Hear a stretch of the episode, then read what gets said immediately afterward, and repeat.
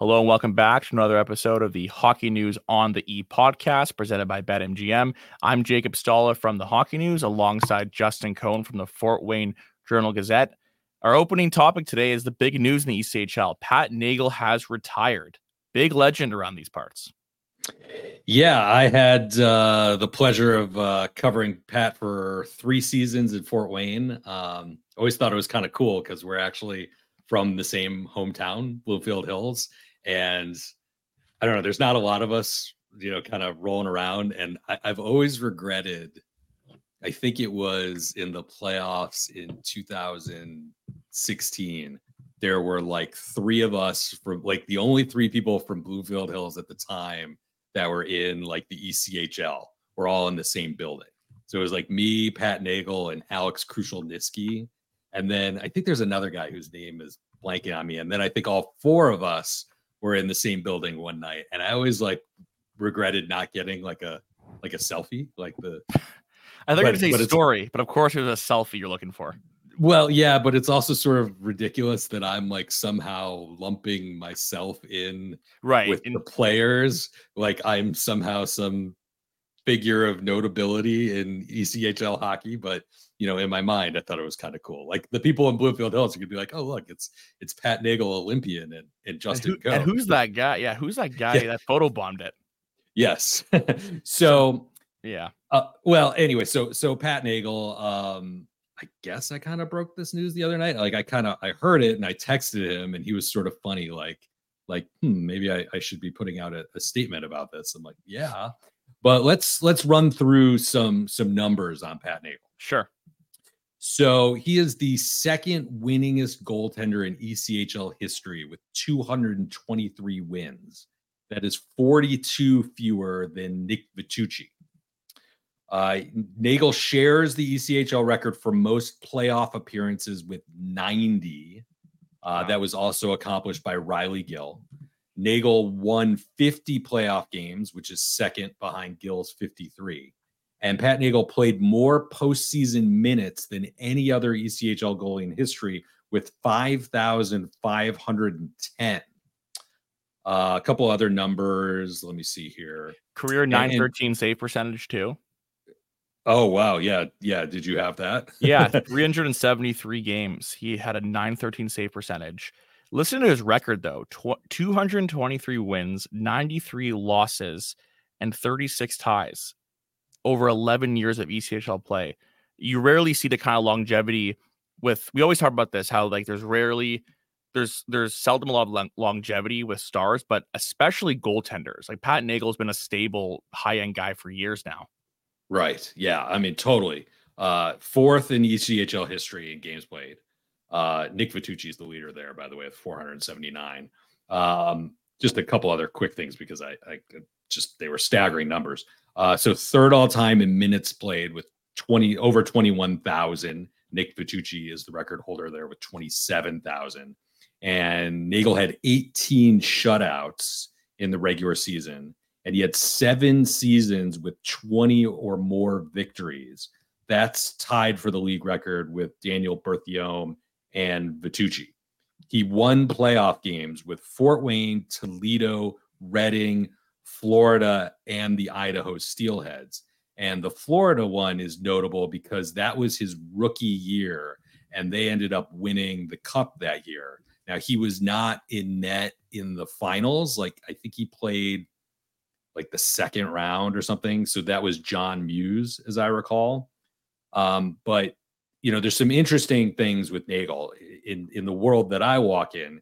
It remains to this day something that people hotly debate about, which was Nagle was the goalie in Fort Wayne for three years, got them to the conference finals in 2016. And after 2017, they did not resign him, even though he had been just racking up wins and records. I mean, you've got the stats there. And so the the feeling was and Fort Wayne, they scrutinize goalies like few other markets that have come across because they have such a you know over 70 years of, of great goalies.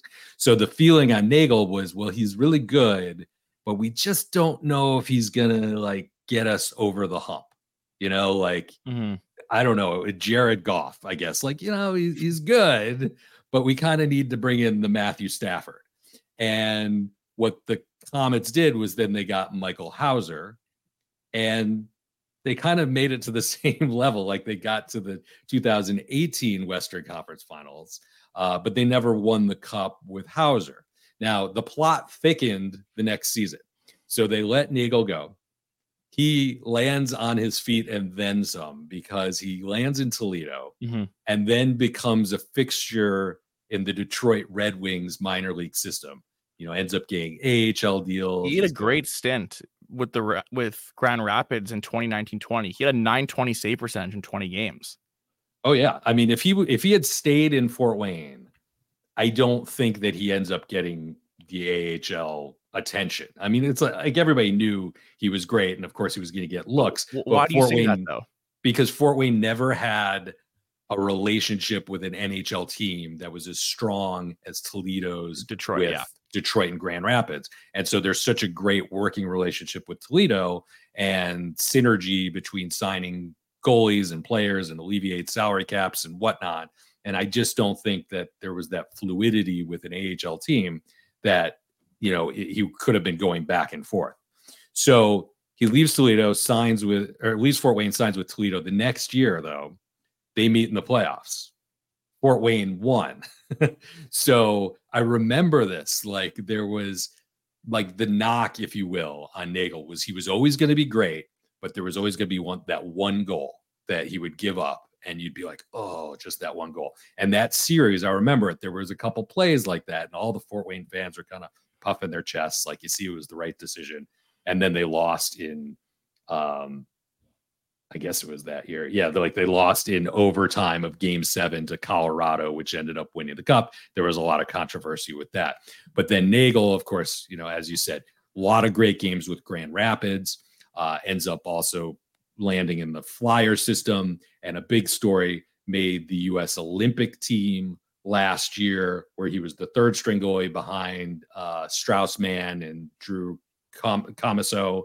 Uh, so you know, Nagle didn't really play in the, but it was an awesome story that an older ECHL kind of veteran goalie was sort of the safety valve goalie that the U.S. Olympic team brought in. So, um, totally great guy, always fun to deal with. You know, win or loss, he would always talk. Um, you know, I, I I tweeted something out yesterday. I think he's the only player that my daughter ever wanted a picture with. So I, I thought about that in 25 years. The only photo that I've ever taken with a Komet player was Pat Nagle because my daughter wanted to take a picture. So we have a, a selfie with the three of us. So That's But- like that's like in like Mike when uh, the Dirk asked the kid for an autograph, and he's like, "Oh, who's it for? My niece. What's your niece name? Uh, Dirk. Is that is that your way? Uh, is that your way? You wanted Yeah, the photo yeah, of Pat Nagle? No, no, it legitimately was not for me. I sort of remember it like we were walking out of the building, and my I think my daughter just kind of like maybe again, maybe it was just that we were from the same hometown, but she wanted a picture with him. But also sort of weird, I guess, that I've never felt the need to take a picture with any player in Mhm. 25 years because all I do is take pictures, selfies. I document my life, but 25 years, I don't think I ever took a, a picture with another player, just at Nagle. So I, I guess that says something. So he should certainly be destined for the ECHL Hall of Fame someday. I Mhm. saw somebody make a comment that, you know, if Fort Wayne or Toledo ever have an all star game there, then it would be a lock. I don't think Fort Wayne's ever going to have an all star game. They do not like hosting all star games. So maybe he'll be in Toledo and, and he'll get inducted there. That would be kind of cool. One more question before we move on. Do you think that with Pat Nagle, you know, he had a decent body of work in Fort Wayne, then Toledo, got a cup of coffee in Grand Rapids, but do you think the problem for him maybe like working against him was the fact that he really hit his stride later in his career? Like he's 36 now retiring, right? And his best years were when he was around 29, 30 years old. Do you think that maybe affected the lack of climb up the ladder or or no? I, you see. I don't look look at it that way. Like I don't. I don't know how far was he going to climb. Was he going to become Sure. an NHL goalie? I, you know, I, I don't know that we ever really thought that was in the cards. So, But you know, I, I, understand what you're saying. You know, goalies tend to mature a little bit later, and sometimes you do get well, earmarked as seems to be less inclined to take a chance on him. Is kind of what I more so meant. Whereas he he had was doing great in the ECHL. If you looked at just the stats, it's like, oh, this guy deserves a look. But I guess you know, with the age and and with who they want to fill in, he probably wouldn't be first in line for a lot of teams. Yeah, I mean that's true. He very quickly kind of became a reliable depth guy. Uh, I don't know that I can put my finger on why that would have been, uh, except for you know he only won the one championship, even though he was with really good teams. But that's the unfair thing that we saddle goaltenders with you know, and it's super unfair at this level when you really think of it. Sure. You know, because there's so much crap going on. Mm-hmm. Uh, but you know, it, when I just think off the top of my head, I'm like, that was a very reliable goaltender, a workhorse. You knew he could. You just would pencil him in every night, and you were good. Uh, I totally did not agree with Fort Wayne letting him go. Uh, that was my stance at the time. Uh, I was a Pat Nagle guy. Michael Houser was very good but I think they would have been just as good with Nagle that year. But I don't know. What I thought you were going to ask me was when you started to say with Fort Wayne and Toledo was if you were to go into the Hall of Fame, like which bust would he use? Like which hat? You know, which team do you wear? You know, like we do in baseball, it's always like a debate. Like, yeah, who, which team's hat would you wear? Like, right. That's that's an interesting that's a good one. question. I'm sure to Fort Wayne fans Nagle's a Fort Wayne guy. I'm sure to Toledo fans, he's a Toledo guy. Good point. I'm also sure we could never get him to declare which team he enjoyed playing for more. Right. Maybe he would just throw us a curveball and say he'd be a Reading Royal, which is possible too. He did get he did get a lot of time with Lehigh Valley, but that would be a very interesting question. Like, who do you associate his career with most? Sure. Like Michael Houser had great success with Fort Wayne, but I don't think anybody would argue he, he was a Cincinnati Cyclone. Right. So so let's move on to part two of our series of camp storylines. We did the Eastern Conference last week. Let's shift over to the Western Conference, starting in the Mountain Division. We have to start with the Idaho Steelheads. Best regular season in ECHL history last year. A lot of the contracted players, ECHL contracted players, are returning. But how do we think about their chances this year? Can they do something that miraculous again this year? No. right. I think they're going to be very good. But I mean, look, they were 58, 11, and 3 last year. I mean, I, I can't see a world in which their division rivals let them get close to that again. But, you know, they're set up really well. I mean, the Everett Sheen is a terrific coach. Uh, the big thing that I'm focusing on, because I think that, that it was, you know, really where their success started last year was on the defensive core so mm. Owen Headrick is gone. He's with the AHL Chicago Wolves.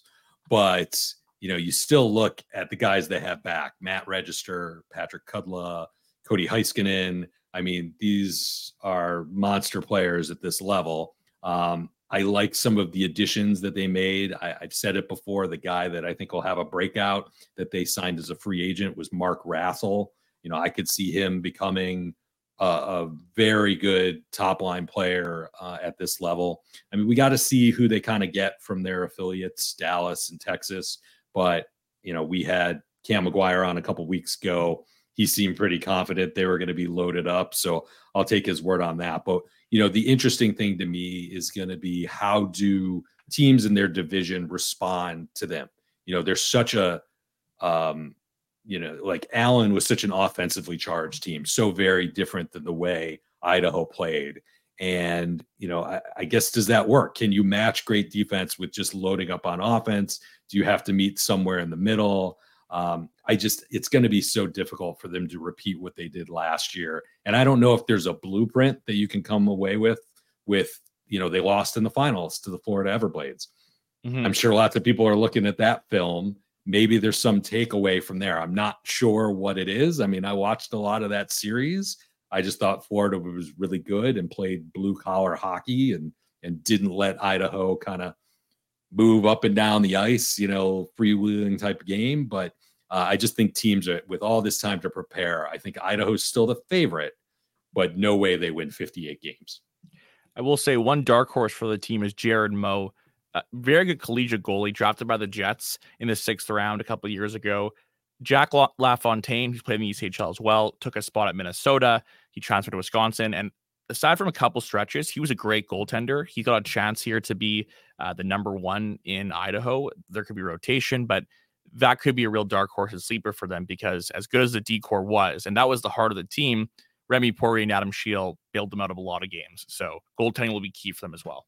Yeah, I mean they've got nice players. Like you bring up the roster, it's like AJ White, you know, uh, Ty Pelton-Byce, Wade Murphy. I mean, there are nice players, like not necessarily guys that are gonna like blow you away on paper, but you put it all together and it just works so well. But again, I just think if you have a solid, you know, blue line core, you know, like that. Like mm-hmm. I, you can find scores at this level, but getting competent defensemen who aren't going to get burned, can yeah. chip in offensively, those are always at a premium to me at this level. Now, the Allen Americans, there was quite a contrast between what the Americans were and the Steelheads last season, no? Yeah. I mean, it was offensively charged hockey. Now, their coach, Chad Costello, it was his first year. He's a three time ECHL MVP. He won two Kelly Cups. You know, it's not surprising that the Americans adopted a similar style to what Chad Costello clearly appreciated when he played. Uh, they did a nice job in locking down the guys that they could from last year. Of course, they lost Hank Crone. He was the leading scorer, the MVP last year. There was no way he was going to be back in the ECHL this year. Mm-hmm. Um, but for them to get back guys like Colton Hargrove, who had 39 goals and 85 points last year, Liam Finlay, who had 33 goals and 70 points, Colby McCauley, who had 11 goals and 34 points. Then you get defensemen like Chris Mylari, uh, Eric Williams, who had been acquired from Norfolk. I mean, they got a lot of their nucleus back, and with and a lot of those guys were young guys too. So, you know, a year of experience, again, a year of knowledge of what Idaho's going to do. I think the the the table is set for a lot of good things down there. Now, can they stay out of the box? That's always a question with Allen. Mikhail Robidoux, I have to mention his name as often as possible. He is back. You never, he's kind of the X factor. And I should be clear, like I, I appreciate having a tough guy around. I just don't like having a tough guy that's going to get, you know, suspensions. Um, they got a goaltender right now. Like we know Chase Perry will be one of the guys. Uh, he was effective last year, 14 and 7 and 1, 3.02 goals against, 921 save percentage, and one shutout. So we'll see what else they get from Ottawa Belleville but I, I love what Allen brought back. They were offensively charged. I keep saying that, but they did get better defensively as the year went on. Um, I think going into the playoffs, I thought they were going to get like housed in the in the second round, and that is not exactly what happened. So I think the the table is set for a lot of good things with Allen. So you want to talk about? Am I reading this correctly? You want to talk about Rapid City and Tulsa? I don't know what you mean. Those are two different teams. Well, I mean, those are two different teams that people don't talk a lot about because they just haven't been very good. But I see a quantum leap with both teams this year. So both rapid, both of them. Okay. I think that whole division is going to be better. Last year was top heavy. Like right. it was two teams and then everybody else. And then Utah shocked the heck out of us in the first round. Um, you know, Utah stole the first two games, then lost four in a row in overtime. I think they're going to be good as well. But Rapid City, let's talk a little bit about them. So this was a team that was below 500, sixth in the division last year. Some of the players, Logan Nelson is a guy that, I mean, this was the epitome of a journeyman in the ECHL. He has turned into a great player with Rapid City 21 goals, 57 points in 65 games last year. So he's back for a fourth season with them. He's become just a really steady top player for them. Some other guys they have Keltie Jeri-Leon. He was with the Maine Mariners. He had 27 goals and 54 points between 2021 and 2023. Uh, I think he's poised for a breakout. Another former Maine player, Connor Blakely. Uh, he was a two-time NHL draft pick, if you remember that name. He was a first-round pick to start. First, yeah. first round, and then went back in the draft. It was yeah. a fifth round. Uh, but whenever you see a first round pick, or frankly, a guy picked twice, I'm kind of like, ooh, that's an interesting guy. Uh, last over the last two seasons, he had 15 goals and 38 points in 98 games. Uh, he played for Idaho, Idaho before in 2019-20 when their head coach Scott Burt was an assistant. So he's got some familiarity there. But let me give you some other names. Keanu Yamamoto, he had a big rookie season. He had 18 goals and 45 points. Uh, Jimmy Soper is a big player. Alex Aleardi is a guy I really like. He won the cup with Florida two years ago. He's like, he'll do a little bit of everything. He had 30 goals last year. Uh, there's just a lot of pieces in place for Rapid City, a team that I think we've gotten maybe a little too used to ignoring because they just haven't been a factor too much. Um, what was the other team? Tulsa. Tulsa. All right. Well, so Tulsa has been kind of surprising because they have a really good coach in Rob Murray. Rob Murray won a cup with the Alaska Aces, um, but they've kind of become an afterthought. I think their turnaround starts last year when they acquired Tag Bertuzzi from the Norfolk Admirals. And that was for Jimmy Soper, who we just mentioned. Mm-hmm. Uh, Bertuzzi's his impact was immediate. He had a hat trick in his first game with the Oilers. He went on to 16 goals and 33 points in 36 games. So became a, a point per game player. So he's back this year.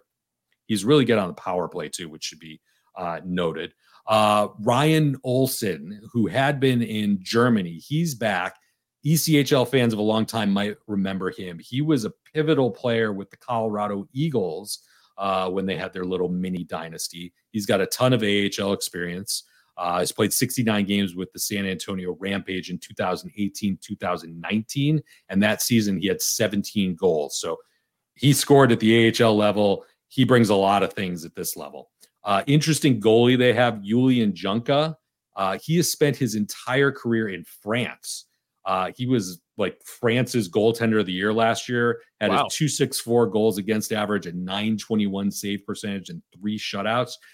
So I don't know what to make of that. Yeah, like I don't. I mean, I don't know I don't, how the Fre- the France league compares to tier two Sweden or Finland. I, I honestly have no idea, but uh, that's interesting. I like that. It's, it's unconventional, right? Like it's it jumps out at you, but I'm like, you know, if it were well a skater, I might be a little less. But as a goalie, like okay, he's stopping shots. You know, right? That's but what the, I want to see. The French league, like you'll see ECHL guys go there sometimes. Sure. Oh yeah. So oh yeah. I mean, I think it's a worthy gamble if you want to. Oh, absolutely. I mean, and they're affiliated with Anaheim, San Diego, so we have to see who they get. Um, sure. One more name I want to throw out: Jimmy Lodge third round NHL draft pick of your Winnipeg Jets. Mine. Uh, he,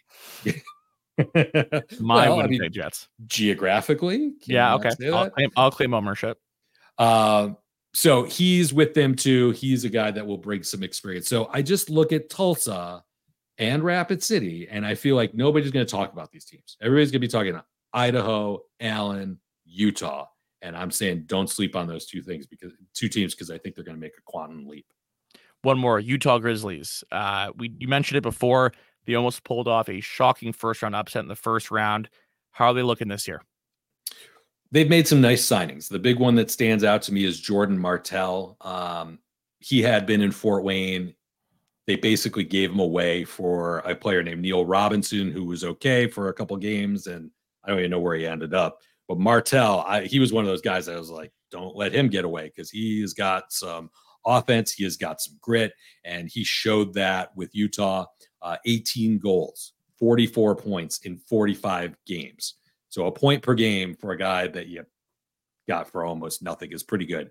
Uh, Tyler Penner, he's a forward. He played in all 72 games each of the last two seasons for the Grizzlies. I love those Iron Man guys at this level. Dylan Fitz, um, he had 17 goals and 38 points last year. Here's maybe their best pickup defenseman Keoni Texeira. He had been with the Indy Fuel, he had captained them. He will do a little bit of everything. He had six goals and 19 points in 50 games last year. Cody Karen is another nice little pickup. He had been with the Cincinnati Cyclones. He'll bring some toughness. He's got some experience in the playoffs. Um, just a lot of nice pieces there. So, what did we learn from last year? Uh, I think we learned that when they play a little bit more blue collar hockey, when they win faceoffs, and of course, if they have good goaltending, like they did from Trent Miner, they can be a dangerous team. I would expect them to improve yet again, as they have continued to do under Coach Ryan Kin- Excuse me, almost mis- mispronounced his name. So Utah, I like. All right. Now, the Central Division, Cincinnati Cyclones. They changed their affiliation after a year where they won the division title. They fell in the second round of the playoffs to Toledo. I guess the the real question is, can they make that jump this season into the conference finals or finals, uh, given all the change that they've had personnel wise? So I can't believe what I'm going to say here because I do believe at this time last year I was kind of knocking Cincinnati for recycling the same nucleus of players that they had for a few years. And they're doing that again. But now I think it's great because last year they actually took a quantum leap. They became a power in the division. Like they clearly got past Fort Wayne. They were jockeying for position with Toledo all year. Cincinnati won the regular season title, then lost to Toledo in the playoffs. So I like that they now, under Jason Payne, have locked in a lot of these familiar faces. So who am I talking about? Louis Caporusso, 23 goals, 71 points last year. Patrick Polino, 23 goals last year. Luca Burzan, who had more than a point per game after he was acquired in a trade.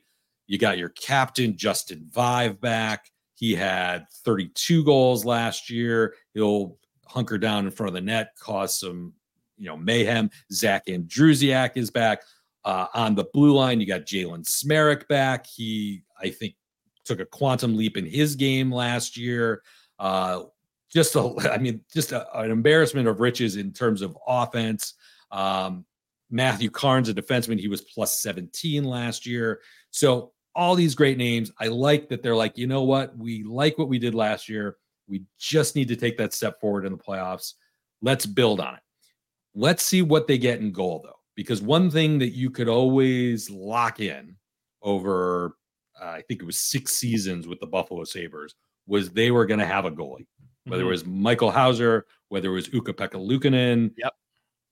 whoever it was. So now you're with the New York Rangers but the nice thing is they actually would send really good goalies when they were down in Jacksonville. So I don't know who their goalie is going to be yet. I'm going to put my faith in the process there. But Cincinnati, I think, has to be the favorite in the division based on what I'm seeing right now because you got the same coach, you got these same players. They're building off last year. I like the direction there. The Toledo Walleye, new coach this year with Pat Mikesch. How how are they looking so far? Well, so that's the question. Why is Toledo not the overwhelming favorite? Because they have signed a lot of guys too. Brandon Hawkins, you know, my opinion, probably the best offensive player in the league. They got Orrin Centazzo, who had been with the Newfoundland Growlers. Loved what he did last year, especially after Zach O'Brien was injured and what he was doing in the playoffs. Some other huge names they have brought back Conlon Keenan, Sam Craggs, Kirill Tyutyayev. These are all potent scorers. On defense, they have some nice pieces. Riley McCourt is a player I really like. But what about Pat Mikesch? So that's what makes them a question mark. Pat Mikesch has never coached in the pros before. Right. He is a Derek Lalonde disciple. He was his assistant in USHL. I'm not going to tell you that Mikesch had any great success in the US, USHL because he didn't. So we just don't know. We're going to work under the assumption that they know what he can do as a coach, that this isn't just, hey, it's a friend of a friend. Uh, he certainly has the pieces in place. Right. What's going to happen at goal? I don't know. Last year they had Sebastian Cossa, they had John Lethemon who won goaltender of the year. If you go look at the the Red Wings depth chart right now, it's a little bit crazy. They have Bednar, they have Hutchinson, uh, so you got at least four guys right now vying for positions in the minors, plus three guys right now at the NHL level. So you look at it on paper, I am assuming that Cossa is in Toledo, but that also feels really weird to me. So wh- whoever it is, they're going to have one or two really established good goalies. We just don't know who it's going to be. Uh, but what we've learned is you got to have good goaltending in this division, especially with Cincinnati scoring a ton of goals. And I think Fort Wayne will score a ton of goals. So on paper, I like Toledo, but I'm a little expectant of them taking a step back because there's going to be a change in how things operate there.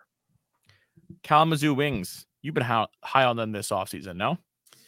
I have been. Um, you know, which is funny because I was not wild about Joel Martin being the head coach when they hired him last year because I was not a big Nick Bootland fan.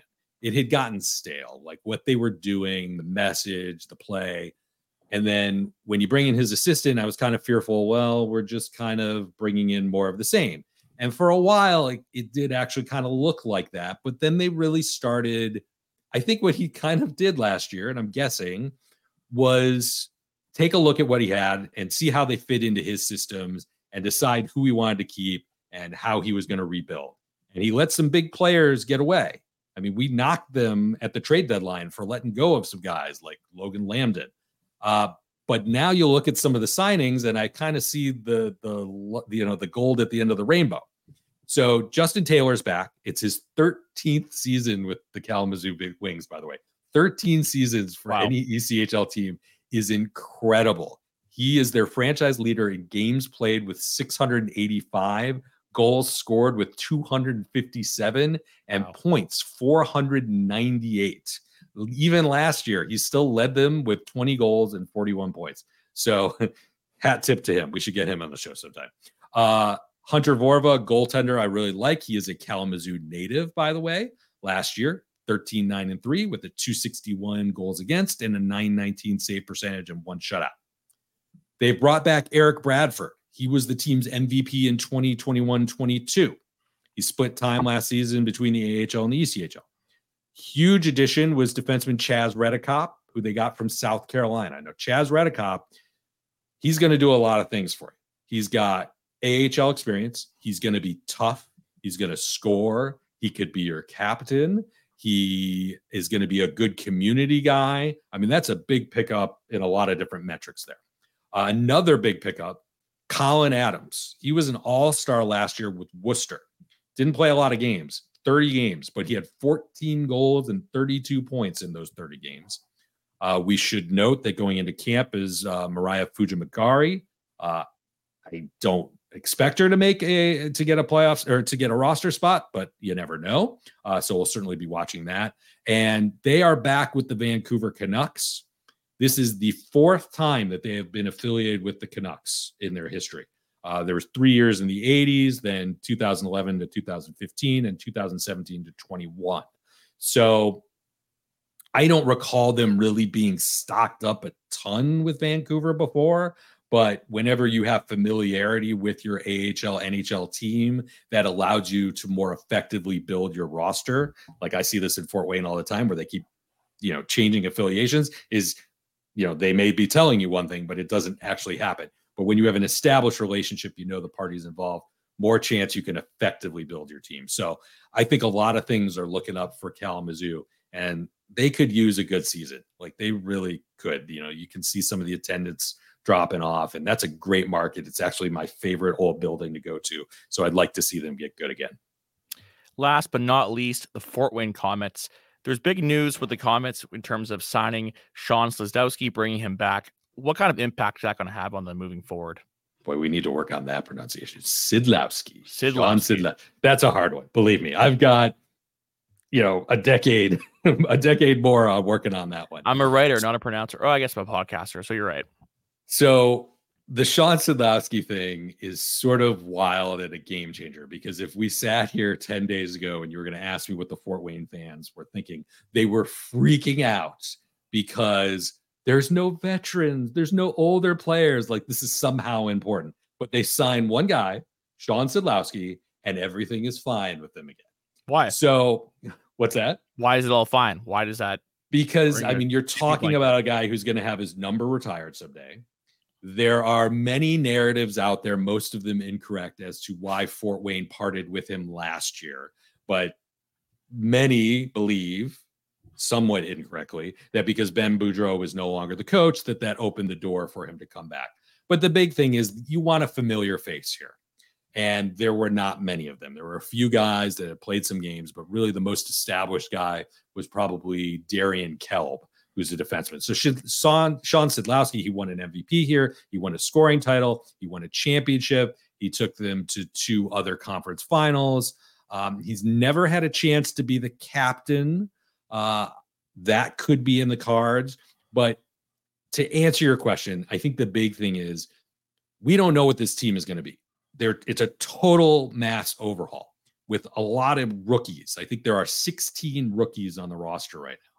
So if nothing else, the fans know they can watch Sid for what might be his last season, and that's exciting. So from a marketing standpoint, it's great.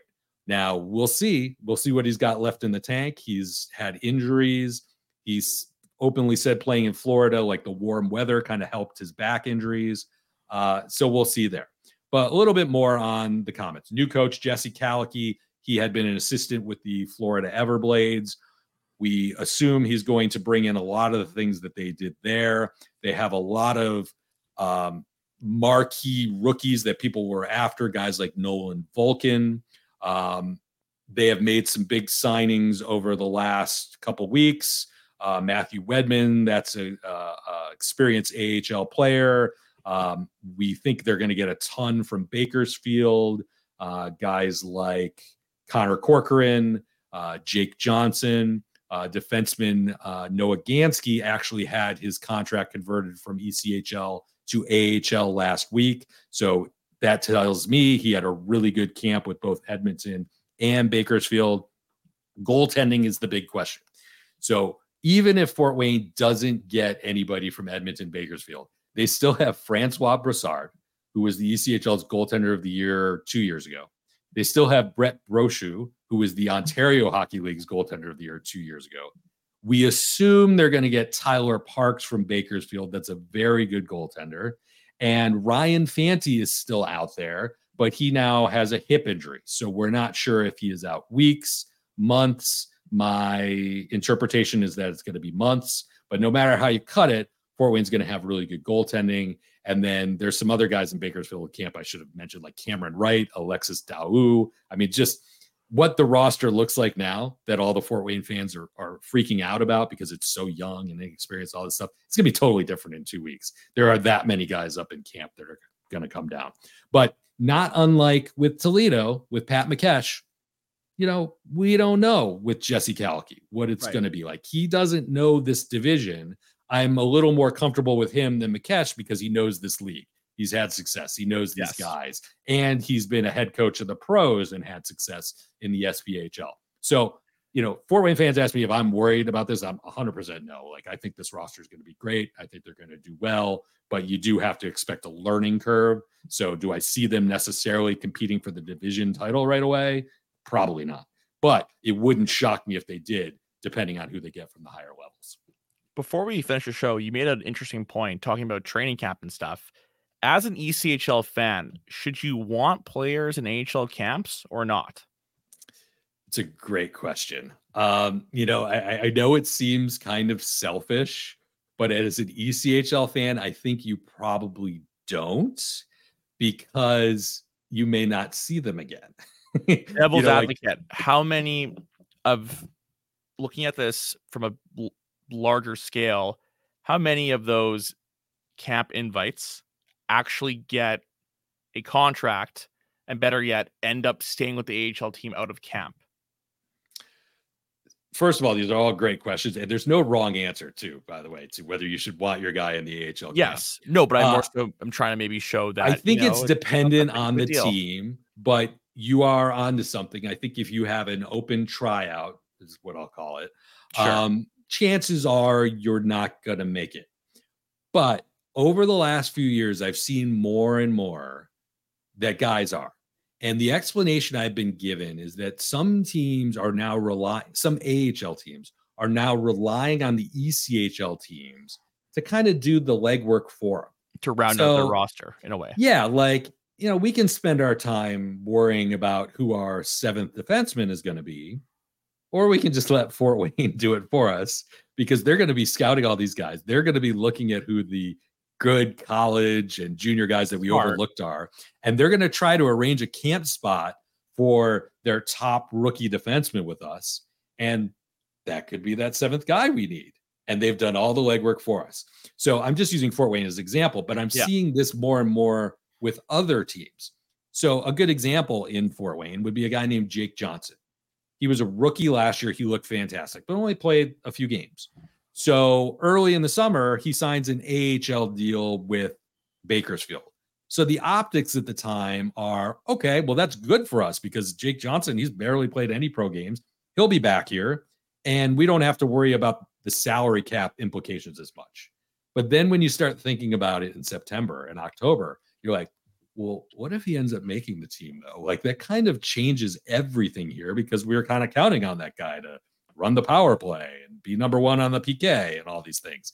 So that's why I'm like, I think giving your druthers is the typical ECHL fan. You don't want those guys in camp. But you and I both know, of course, players' mentality, as it should be, is they want to move up. So of course, like let's you know, let's let's let's tease them a little bit that, they got a, a, good shot here. Let's get them into camp. Let's get them excited. Let's get them into shape. You know, Noah Ganske, he was in Oilers camp. Then he's in Bakersfield's camp. I don't see a way he's not in Fort Wayne's camp, but look at what he's gotten to do over the last month. And now he's like, man, if I work my butt off, I'm going to be back there in a couple weeks. And that's what you want. You want the guy working his butt off at the ECHL level, not sulking about the fact that he didn't make the AHL squad. So I don't know what the right answer is. I just know if I were a fan, if I wasn't getting paid for this, and we're sitting here on October 4th, I'd want to be able to look at the ECHL roster and have some clue who's going to be here. And if all of those guys are going to be up in the AHL or NHL camps, I don't know that. And so my team could be wildly different regardless of that. But I don't know. It's a great question. I tell you, I'd be really nervous if you got players in the Chicago Wolves camp. I do know that much because independent team with a history of squatting on ECHL players, I mean, who knows? They're going to, I would assume, take value wherever they can get it. Mm-hmm. So, you know, like Brett Brochu, uh, and I think it's Joe Gatenby and maybe Matt Wedman. No, Bro- Brochu's not there. I'm sorry. Uh, Brochu's in Cleveland camp. So Joe Gatenby and Matt Wedman. These are fringe AHL, ECHL players who are in camp with the Chicago Wolves, who are trying a new way of going things this year as an independent. I mean, I have that marked in my head as like a little bit of an asterisk there because I know you never know with Chicago. They could keep those guys for a long time. Yeah. And what's the downside for them to not do that? Well, the to play devil's advocate again, I would argue that if you look at it long term and your player does end up getting scooped away by an AHL team, they've taken a spot from someone, right? So the people that don't make the AHL team and then become free agents, there's almost a second pool of players, no? That you could sign. I know it's not as easy because you have to get them, but I feel like it would open up in some way. Well, yes and no. So if you're talking about players with your affiliate, sure, that should open up somebody oh, else. Oh, you're saying okay, no. But you if now. you get a guy that's just in camp with another yeah, yeah. team, so if a guy right. goes to Wilkes-Barre Scranton, just on ATO or PTO and, and makes the team. Sure, that's great. But you know the the the leftovers are going to go to Wheeling. yeah. you know they're not going to go to Fort Wayne.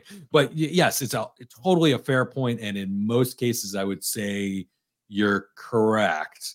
But you know, AHL teams are plucking guys from wherever they can get them, and mm. you don't know if they're going to wind up with you. But again, this all gets back to having a good relationship with your NHL AHL team. The ones that do that, they work together on that stuff. The ones that don't have a great relationship, it's kind of a free for all. I usually see the free for all. Like this year in Fort Wayne, it seems to be cohesive. So everybody's optimistic about, oh, we're communicating on guys. Fort Wayne's coaches are up at AHL camp right now. They're involved in the process. You know, that's what you want. But, you know, a few years ago when it was Vegas, you know, you knew they were saying one thing and those guys were never actually going to end up here. So it all depends on the relationship. Absolutely. All right. I think we're going to cap the show there. Thank you very much for listening. Be sure to catch us next week where our Western